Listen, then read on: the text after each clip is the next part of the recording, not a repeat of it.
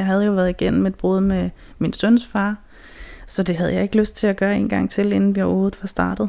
Så jeg havde det også bare sådan, det skal bare virke. Det skal bare fungere. Så, Så du kørte Så på jeg ren, blev. øh, ren viljestyrke? ja,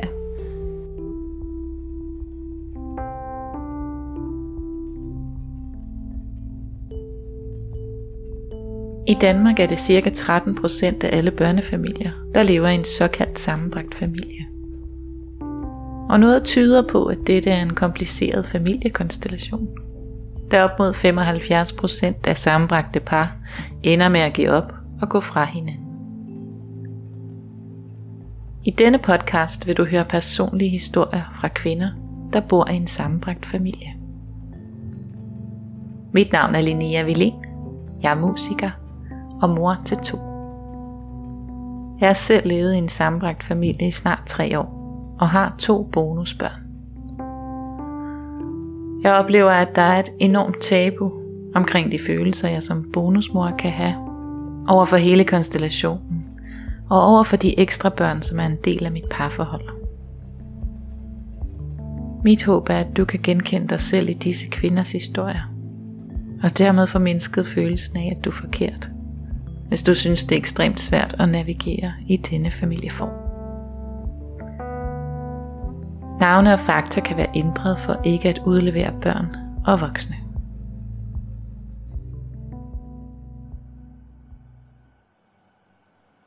I dag skal du møde Camilla.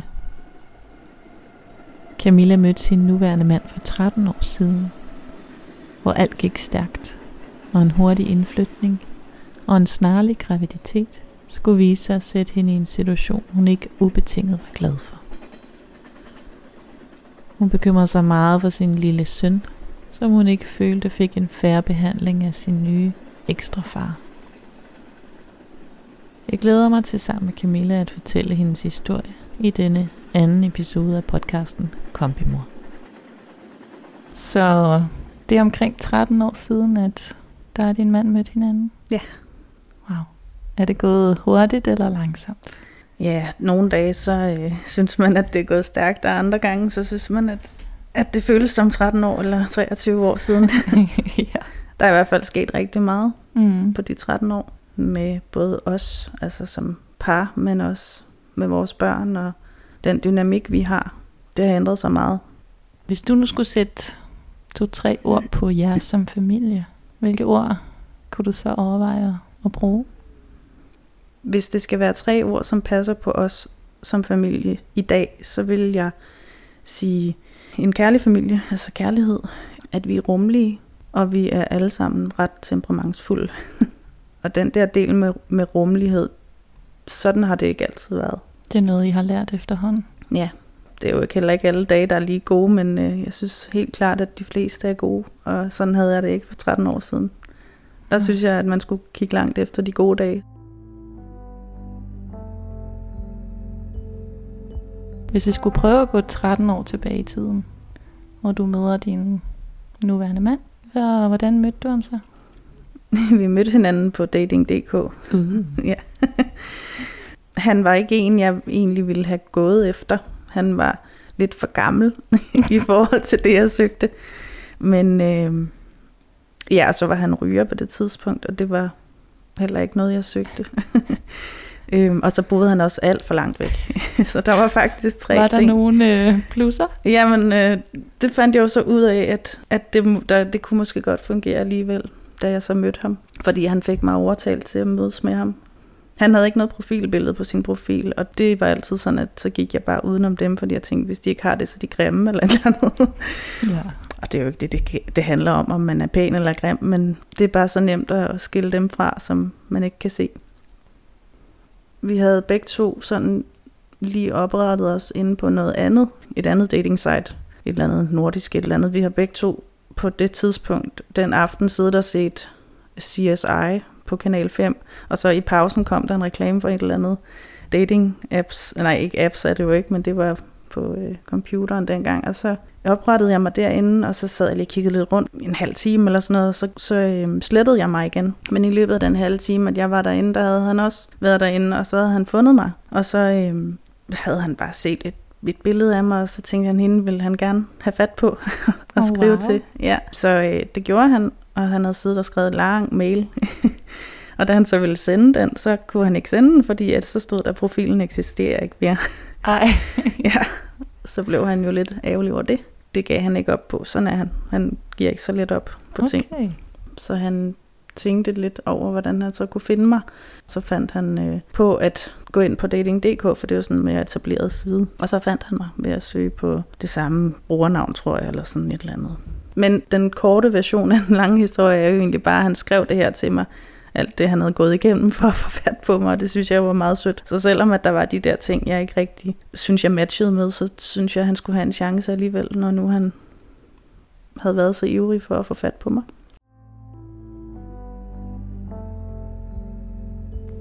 Camilla har kun været single et par måneder efter et kortere forhold, da hun møder sin ihærdige og spændende nye bejler på næsten magisk vis via et vildt sammentræf og en evne til ikke at give op ved første bump på vejen. Er det så kærlighed ved første blik, eller skal du lige Nej, varme op? det er det slet ikke. Skulle han være lige ihærdig efterfølgende for... Ja, det, og det var han. Han var meget romantisk og meget sådan svær at sige nej til, vil jeg sige. Han er en meget god sælger. Ja. og han får det, han vil have på den måde, at han, hvis der er noget, han går efter, lykkes det som regel for ham. Jeg synes faktisk, at han var sådan lidt selvoptaget i starten. Det har vi talt om efterfølgende selvfølgelig, og der sagde han, at han snakkede jo bare, fordi jeg ikke sagde så meget. Det er nok også rigtigt, jeg er genert af natur. Så derfor så snakkede han bare løs, hvor jeg taget tænkte, fader bevares. Han taler bare om sig selv hele tiden. Dog finder denne ni år ældre mand alligevel ind på Camilla, og hun får varmere følelser for ham og beslutter at give ham endnu en chance en uges tid efter. Allerede på tredje date, så føles det naturligt at kalde sig kærester. Og det går jo egentlig ret hurtigt i starten. Både med at blive kærester, og med at flytte sammen, og også med at blive gravid med vores fælles barn. Hvor lang tid går der, før I flytter sammen? Der gik et halvt års tid eller sådan noget. Og hvor flyttede I hen? Så flyttede jeg ind i hans hus. Et hus, jeg aldrig rigtig har følt mig hjemme i. Er det der, I bor i dag? Ja, stadigvæk. Og hvad så med at blive gravid? Ja, hun er 11. Nå så, ja. øh, ja, så der gik jo... Ja, lige over et år ja. efter I mødte hinanden. ja. Jeg havde jo skrevet i min profil, at jeg gerne ville have et barn til. Mm. Og han var jo som sagt ni år ældre end mig, så han havde ikke det ønske, men han kunne jo også godt se, at hvis han ville være sammen med mig, så måtte han give mig et barn. så det, det ville han så godt. Så derfor så var det plan, så var det planlagt, men det var jo ikke sådan, at vi havde travlt. Da jeg var blevet gravid, der havde vi jo ikke været sammen så forfærdeligt længe, og han og jeg var ikke et særligt godt match. Og det øh, er jo Okay. egentlig underligt, at jeg så bliver gift med ham nu, men øh, vi er jo ligesom vokset sammen, og er blevet gode partnere, Mm. men øh, det var vi ikke til at begynde med.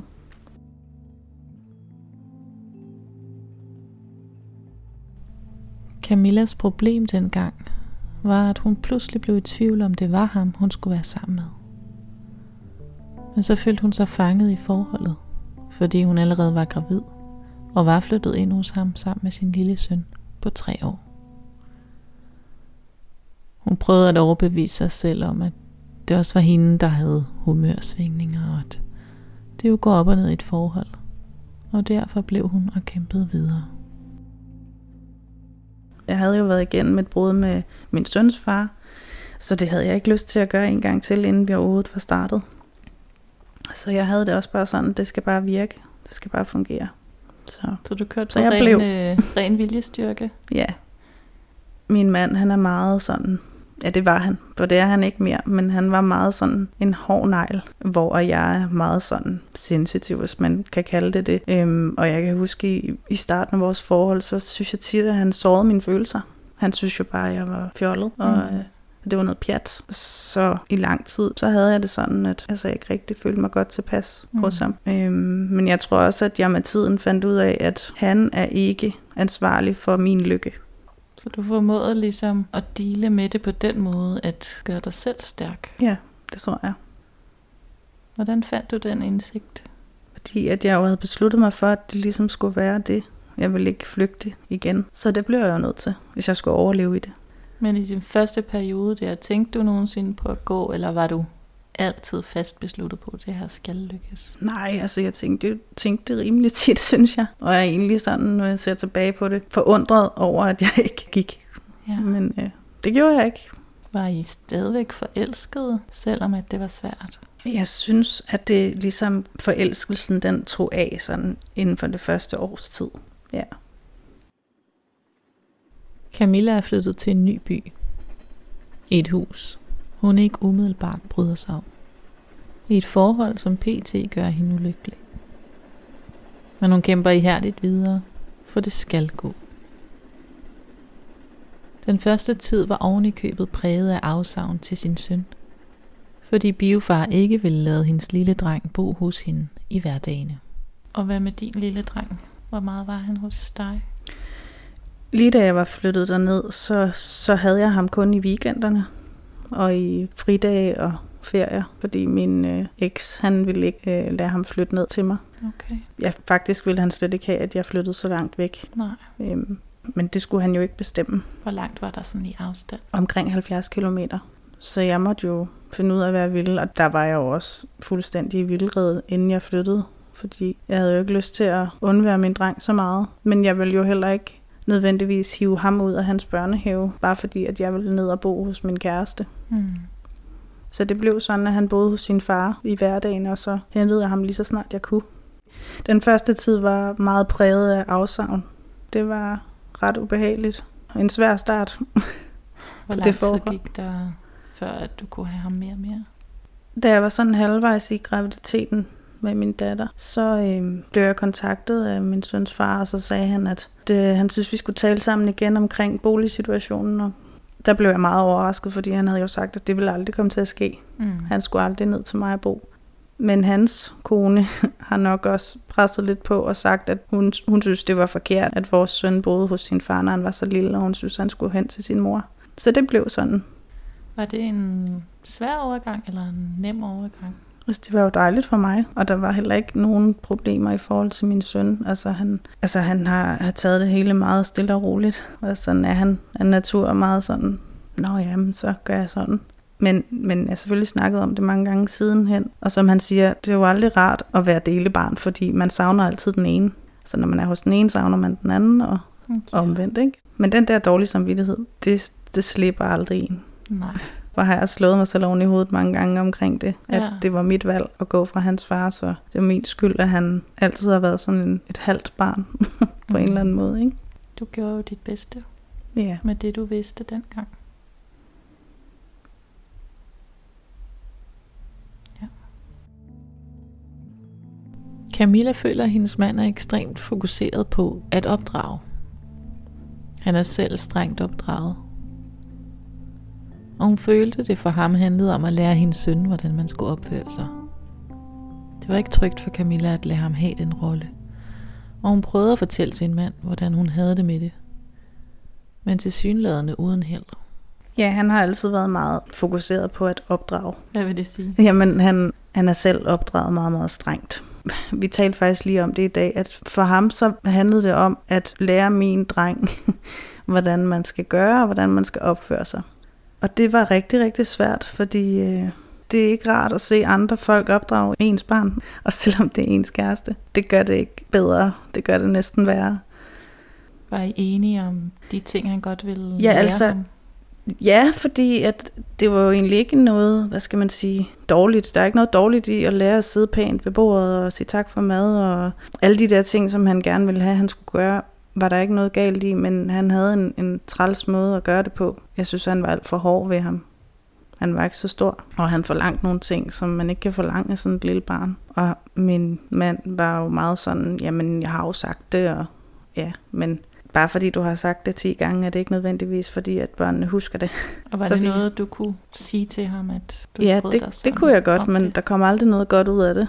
Nej. Når jeg nu prøvede at tale med ham om det, øhm, altså rigtig tit, så endte det jo bare ud i råberi og gråd fra min side. Øh, fordi at alle mine følelser var i klemme, og han følte sig bare angrebet. Han synes ikke, at han gjorde noget forkert, og jeg synes, han gjorde alting forkert. Så det var rigtig, rigtig svært i lang tid. Hvor gammel var din søn i, i den her periode, hvor Han skulle lære ham alt det her. Jamen, han var jo fire og et halvt, og så derfra. Kom der det- så et tidspunkt, hvor det har ændret sig, eller? Altså, det blev jo stille og roligt bedre, og jeg fandt ud af, hvordan jeg skulle snakke med ham om det. Jeg skulle aldrig snakke med ham om det, når det lige var sket, fordi det endte altid galt. Det er jo klart, når nu at, at man ligesom er i en konflikt, så, så er det jo aldrig godt at begynde at bore i ting, eller ret på hinanden, eller sige sin mening. Så jeg fandt jo ret hurtigt ud af, at jeg var nødt til at tale med ham i fredstid. Så prøvede jeg nogle gange, at vi skulle lave nogle aftaler, men øh, det kunne han ikke øh, rigtig af- overholde de aftaler, vi havde. Altså, vi, jeg aftalte med ham flere gange, at han ikke skulle ret på ham, eller han ikke skulle skælde ham ud. Og jeg sagde til ham, at hvis, hvis min søn skal skældes ud, så gør jeg det selv. Det ved jeg ikke, hvor mange gange jeg sagde til ham dengang. Men han kunne ikke lade være. Så det har nok været det værste. Hvordan fik det dig til at føle, at de lavede aftaler, og han så ikke kunne holde dem? Det føltes jo frygteligt. Og det føltes omsonst, det hele. Selvom vi prøvede at lave nogle aftaler, så synes jeg ikke rigtigt, der skete noget. Var der afmagt indover? Ja, i høj grad.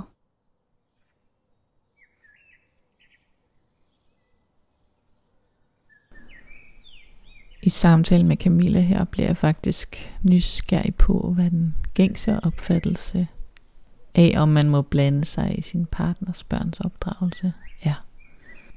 Og efter lidt research lander jeg på ekstramor.dk, hvor jeg finder nogle interessante perspektiver fra Janne Lidt Førgaard. Hun skriver sådan her. Sammenbragt familie, opdragelse og udfordringer. Sammenbragt familie og opdragelse kan være en svær kombination. Hvordan gør du det bedst?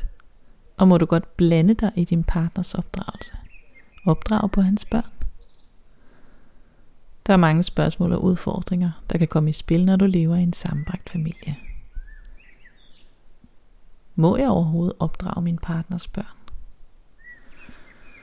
Opdragelse er et af de store spørgsmål, der ofte trænger sig på, når du lever i en sammenbragt familie. Til det spørgsmål er der ikke et entydigt svar, for det kommer helt an på, hvordan din partner ser på det, hvordan du ser på det, og faktisk også, hvordan barnets mor ser på det. Hendes perspektiv betyder noget, fordi det er det synspunkt, hun giver børnene med i rygsækken. Derfor bliver det også det synspunkt, som børnene opererer ud fra. Og det synspunkt, du er nødt til at have i mente, når du taler med børnene. Uanset hvad, finder du kun ud af, hvad du selv, din partner og barnets mor tænker, hvis I snakker om det.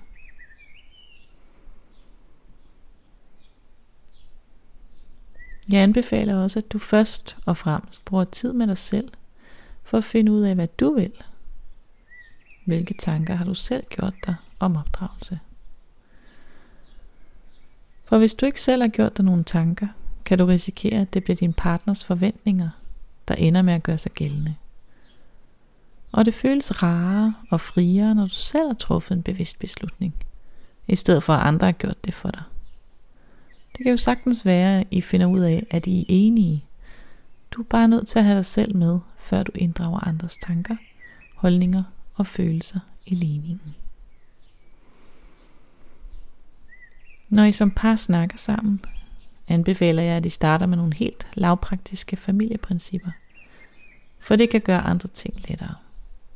Og eksempler på familieprincipper kunne være, vi siger hej, når vi kommer hjem, og farvel, når vi tager sted.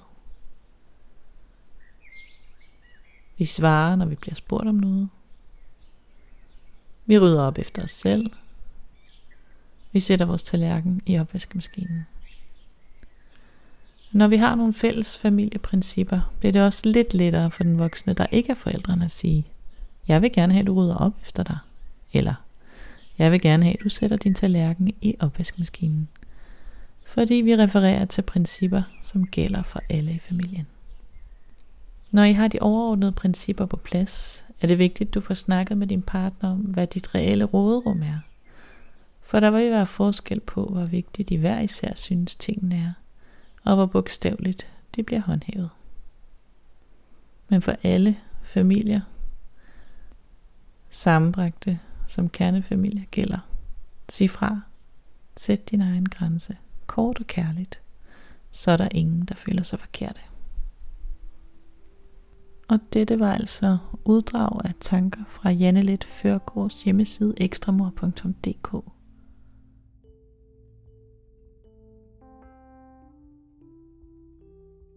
Som tiden går, bliver det stille og roligt bedre. Både fordi Camillas søn bliver ældre og bedre til de ting, hendes kæreste gerne vil have ham til at skulle lære. Men Camillas kæreste bliver også roligere og mere rummelig med alderen. De slipper stille og roligt hinandens kanter af. Og som de startede i syd og nord, så nærmer de sig hinanden igennem årene.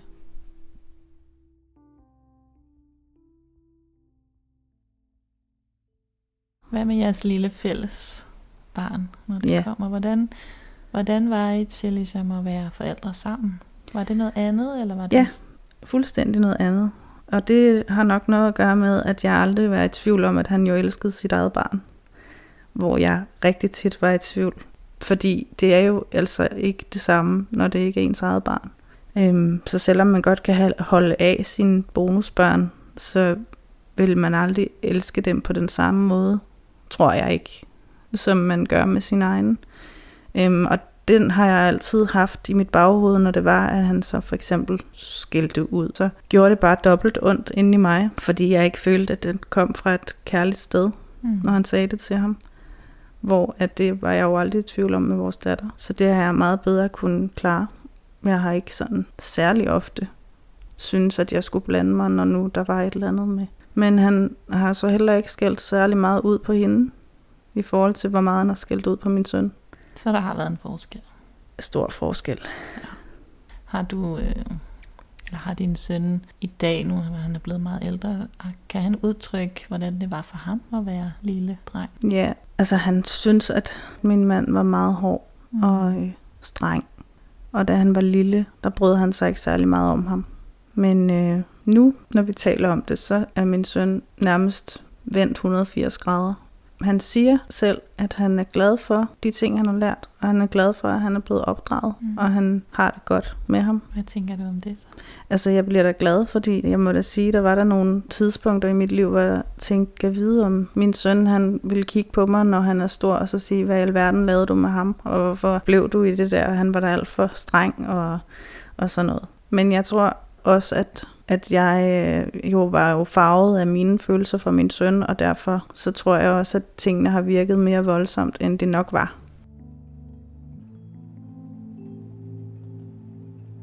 De første år i Camilla og hendes mands forhold virker på mig næsten uoverskuelige. Ulykkelige og på grænsen til det usunde. Men de har formået at finde hinanden. Jeg spørger Camilla om, hvad der har gjort tingene bedre for deres familie. Og en af de ting, hun lægger vægt på, er, at da det gik op for hende, at hun var ansvarlig for sin egen lykke, der begyndte deres forhold at blive bedre. Men der var flere ting, der spillede ind og gav kærligheden og familielivet bedre betingelser. for vores vedkommende, så er det jo mange komponenter, der ligesom gør det. En ting er, at øh, børnene er større, og øh, vi ikke har de samme konflikter og sådan noget, som der er, når de er små. Men også, som jeg sagde før, at vi har slebet hinandens kanter godt og grundigt af med Ja. tiden, og at han er blevet meget mere sådan rolig og nærmest aldrig sur mere. What? ja, det sker sjældent nu, og det er jo dejligt. Så tid har i hvert fald været vigtigt for jer. Ja, det må man sige. Hvordan er det blevet forskelligt nu i forhold til din dreng og din mand? Har han stadig brug for at opdrage på ham?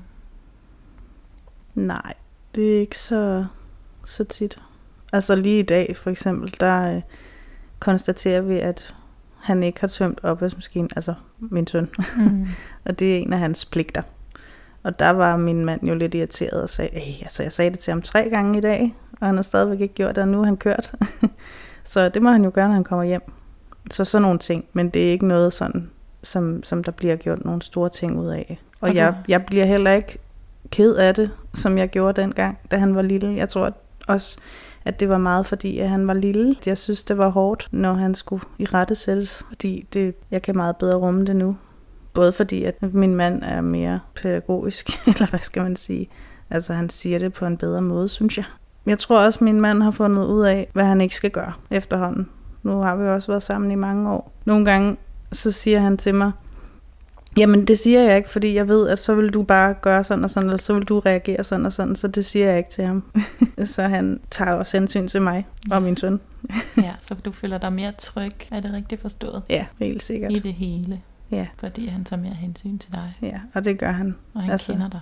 Ja, han kender mig rigtig godt. Og man kan sige, jeg sagde tidligere, at, at han øh, var meget hård og sagde tingene på sådan en træls måde, og når jeg så prøvede at snakke med ham om det, så følte jeg ikke, at han lyttede til mig. Han lyttede jo alligevel, fordi med tiden, så har han jo også fundet en måde at være på, som jeg også bedre kan være i. I momentet virkede han jo tit sådan, som om, at han ikke lyttede til mig, men så kunne jeg jo så se i den efterfølgende tid, at han alligevel havde hørt, hvad jeg sagde, fordi der var alligevel noget, der ændrede sig stille og roligt hele tiden.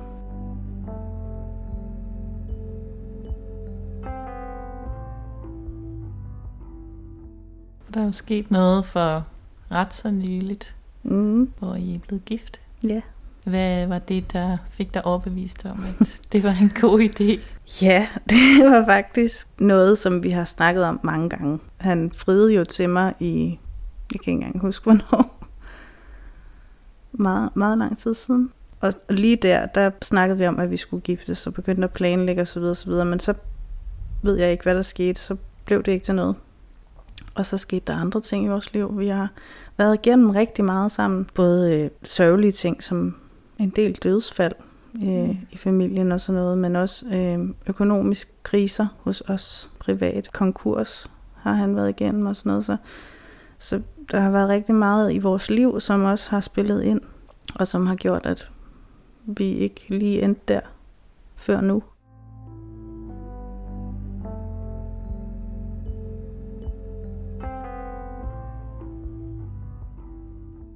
Jeg synes faktisk, at vores forhold er blevet endnu bedre. Så jeg har fået det bedre efter I ja. gift?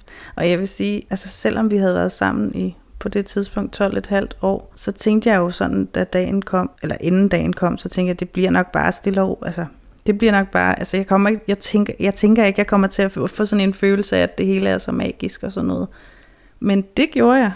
Wow. og det havde vi begge to. Altså det var sådan helt surrealistisk, magisk og meget romantisk og helt anderledes, end jeg havde håbet på. Ja, det var virkelig utroligt, og det havde jeg faktisk ikke forventet. Så det var meget øh, sådan, som en bryllupsdag skal være, tænker jeg. Det blev man faktisk lidt helt glad ind i. Ja. Mm.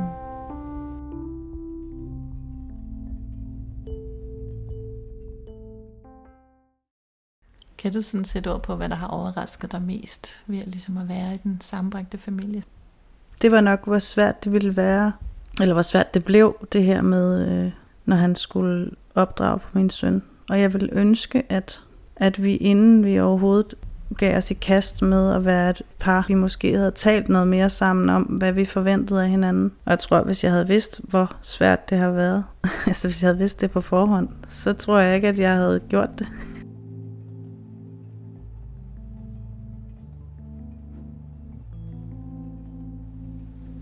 Hvad føler du, du har lært om dig selv ved ligesom at gå ind i den her familie for 13 år siden? At jeg er stærkere, end jeg regnede med, jeg var. Og at, at jeg selv er ansvarlig for min egen lykke. At det ikke er ham eller den måde, han er på, som styrer, hvordan jeg skal have det. Er der noget, du vil ønske, du kunne have sagt til dig selv for 13 år siden, som du ved nu? Nej, fordi jeg er glad for, hvor jeg er nu, og hvis ikke Altså, hvis ikke jeg var gået den vej, så havde jeg jo ikke været her. Mm. Altså, man skal heller ikke altid tro, at græsset er grønnere på den anden side. Men hvis man vil være, vil være lykkelig, så må man kæmpe for det. Det kommer ikke bare af sig selv, nødvendigvis. I forhold til vores fælles barn, mm. så har jeg nogle gange nok været lidt for hård ved hende, for at opveje det, som jeg synes var hårdt. Og det er jo også synd for hende, mm. at, øh, at det er i hvert fald også noget, min mand nogle gange har påpeget, at han synes, at jeg har gjort forskel på den måde. Og det er jo nok ikke noget, jeg... Det er jo ikke selvfølgelig noget, jeg har tænkt over at gøre. Nej. Men er måske kommet til det, for at, ligesom, ja, som sagt, for at opveje den ulighed, jeg synes var. Tror du, det har været mest for at give igen til din mand, eller har det været mere? Det kunne det godt være. Ja, for Sådan- så kan du lige mærke, hvordan det ja, var. så kan du mærke, hvor, hvor hårdt det her lyder, eller sådan. Ja. Ja. Har du nogensinde haft den følelse, at du var nødt til at passe mere på din søn, end på jeres fælles datter? Hmm. Altså, at, at du havde mere trang til at passe på ham. Ja, fordi han var jo så alene, Ja, han havde kun selvom dig. han jo ikke var. Øh, men, men ja, han havde jo kun mig Ja, på sit hold.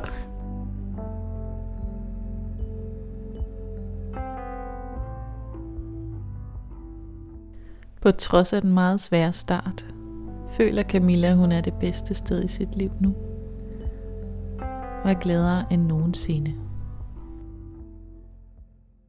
Jeg elsker ham og er, er øh, lykkelig. Og nok på det lykkeligste sted i mit liv faktisk nu, øh, hvor det var rigtig svært, altså meget svært i starten, ikke? Ja. Og så er det stille og roligt blevet bedre. Så nu er jeg jo glad for, at jeg blev.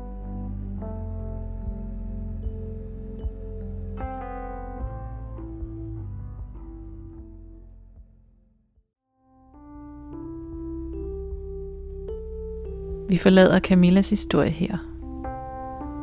Jeg er taknemmelig over, at hun så åbenhjertigt og indsigtsfuldt deler sin 13 år lange historie omkring sin sammenbragte familie.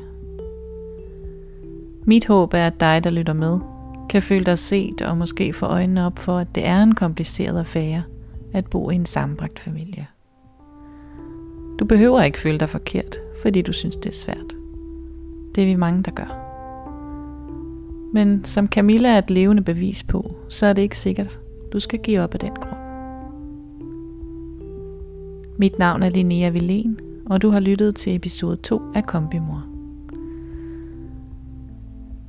Jeg har lavet en Instagram-profil, der hedder kombi.mor, og en Facebook-side, som bare hedder Kombimor.